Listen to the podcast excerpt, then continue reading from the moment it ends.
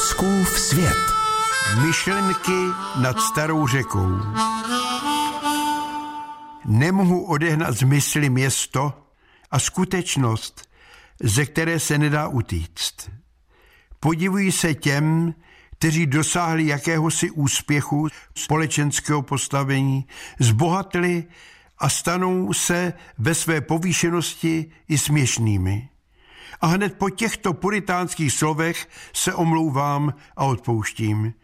Sám bych si dal někdy pohlavek, když se mne dotkne sebežerství nad nějakým úspěchem. Bylo tomu a bude, že mnozí dávají nahlédnout do osobního kýble špíny a odhalují svá nitra na pospas žírnému davu. A kolikráte litují své popularity. Jen oni vědí, že sláva bývá draze získána a závistí odměňována. Vím, že mé věty jsou poznamenány mým věkem.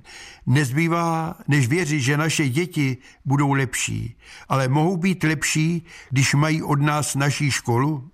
Nevím, ale přejím více rozumu, méně nenávisti, méně závisti, než máme v sobě.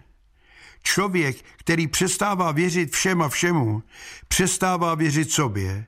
Když se ozve mé kůlající zdraví a začnu se utápět v hořkosti, říkám si, buď pokorný. Na světě jsou miliony těch, kteří opravdu strádají a nevzdávají se. V podstatě jsem spokojen se svým místem na světě. Už si nedělám neuskutečnitelné cíle. Mnohé se mi splnilo. Nemám hlad.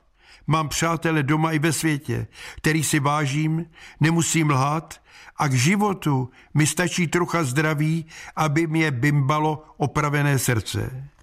Dostávám hezké dopisy, vyprávím své příběhy a těším neúsměvy diváků. Většina lidí je hodných.